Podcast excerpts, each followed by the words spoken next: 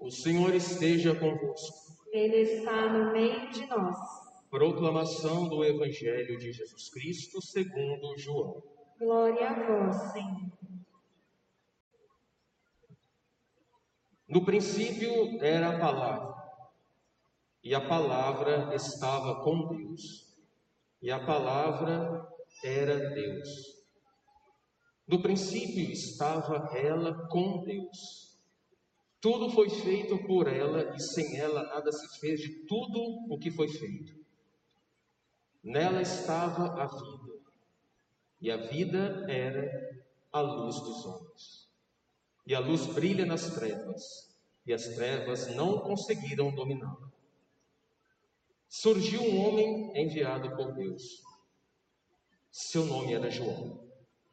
Ele veio como testemunha para dar testemunho da luz, para que todos chegassem à fé por meio dele.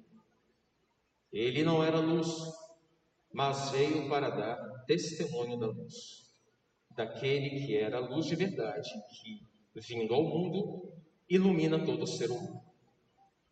A palavra estava no mundo, e o mundo foi feito por meio dela. Mas o mundo não quis conhecer.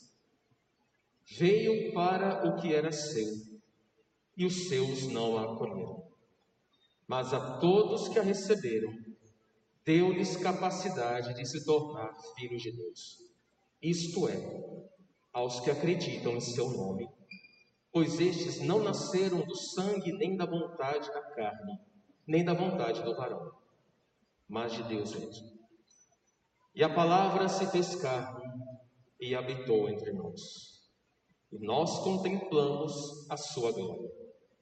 Glória que recebe do Pai como Filho unigênito, cheio de graça e de verdade.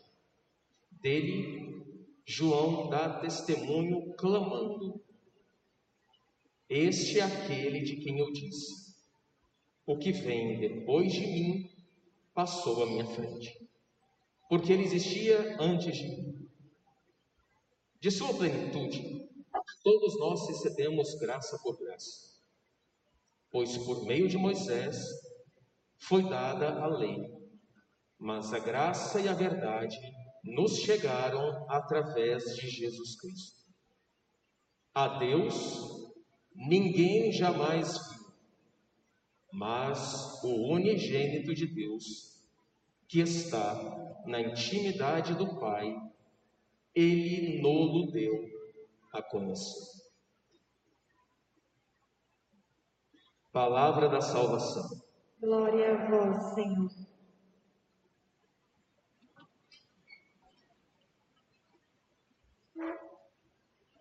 É, se o Pai pudesse aparecer aqui agora para você, o que, que você diria para ele em relação a ele ter enviado o seu Filho unigênito para te salvar. Qual seria?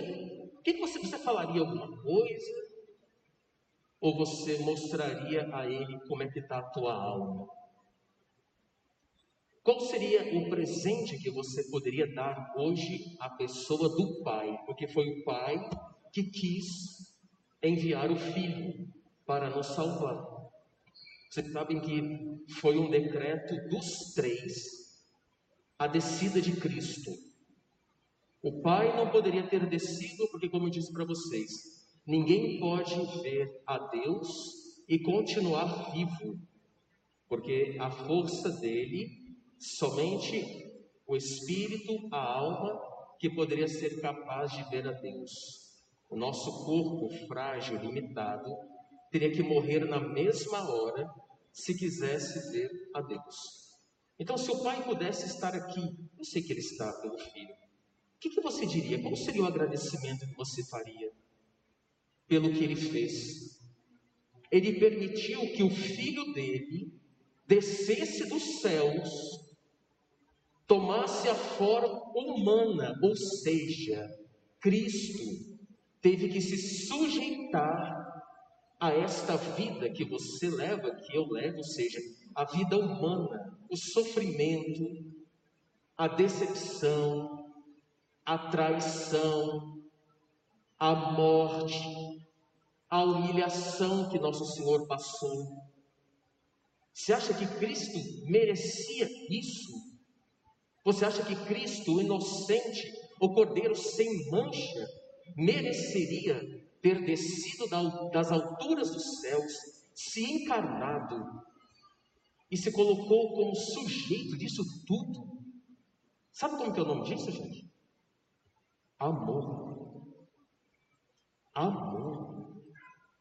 Que Deus é esse que envia o seu Filho amado para se parecer conosco na carne, porque Ele é Deus, para mostrar para nós que Deus existe e que nos ama e que nos salvou. Porque o que aconteceu na realidade? No Antigo Testamento, Deus falava com as pessoas, só que de uma forma indireta. Mandava um profeta, sarça ardente, mandava um profeta falar isso, falar aquilo. Só que ninguém via Deus. Chegou no Novo Testamento, ele fala: então eu vou descer, para que eles possam conhecer o meu Pai. O nascimento de Cristo foi para nos salvar e para que nós conhecêssemos o Pai de amor. Tanto que uma vez caminhando em Jerusalém, ele falava tão bem do Pai, né? Paizinho. Olha, nosso Senhor chamava a Deus de Paizinho. Vocês sabem, o aramaico, o hebraico é Abba. Falava, Paizinho que estais nos céus. Abuna da Machobaia. Paizinho que estais nos céus. O nosso Senhor chamava o Pai de Paizinho. E ele falava tão bem desse Paizinho enquanto esteve aos 33 anos em Israel, que uma vez Felipe pergunta: Senhor, tu falas tão bem do Pai, mostra então quem é esse Pai, que a gente também quer ver. Nosso Senhor olha para Felipe. Eu acho que nesse momento Nosso Senhor ficou muito chateado com ele. Ele fala: Filipe, há tanto tempo estou convosco que ainda não me conheces. Eu estou no Pai e o Pai está em mim. Quem me vê, vê o Pai. Olha só, quem vê o menino Jesus naquela gruta de Belém, quem vê o menino Jesus aqui na hora da consagração, vê o próprio Pai. Então hoje você não tem mais a desculpa de falar, eu não conheço a Deus, Padre. Ah, não, Deus está lá nas alturas. E está também. Só que Ele está aqui agora. Ai, Padre, eu queria tanto que Deus falasse comigo. Vem para a missa. Vem para a adoração. Passa aqui toda semana, visita a gruta de Belém. Ele vai falar sim, ele fala. O que, ele vai dizer lá na Bíblia? A quem me invoca, eu responderei. Quem me invoca, eu vou me manifestar. Então hoje não temos mais a desculpa de falar, eu não conheço a Deus. Eu não conheço o Pai, o Criador do céu e da terra. Conhece sim. O nome dele é Jesus Cristo de Nazaré, que nasceu na gruta em Belém de Judá.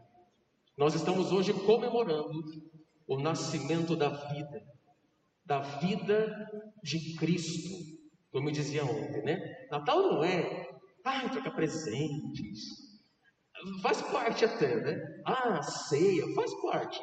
Mas o aniversariante é nosso Senhor Jesus Cristo.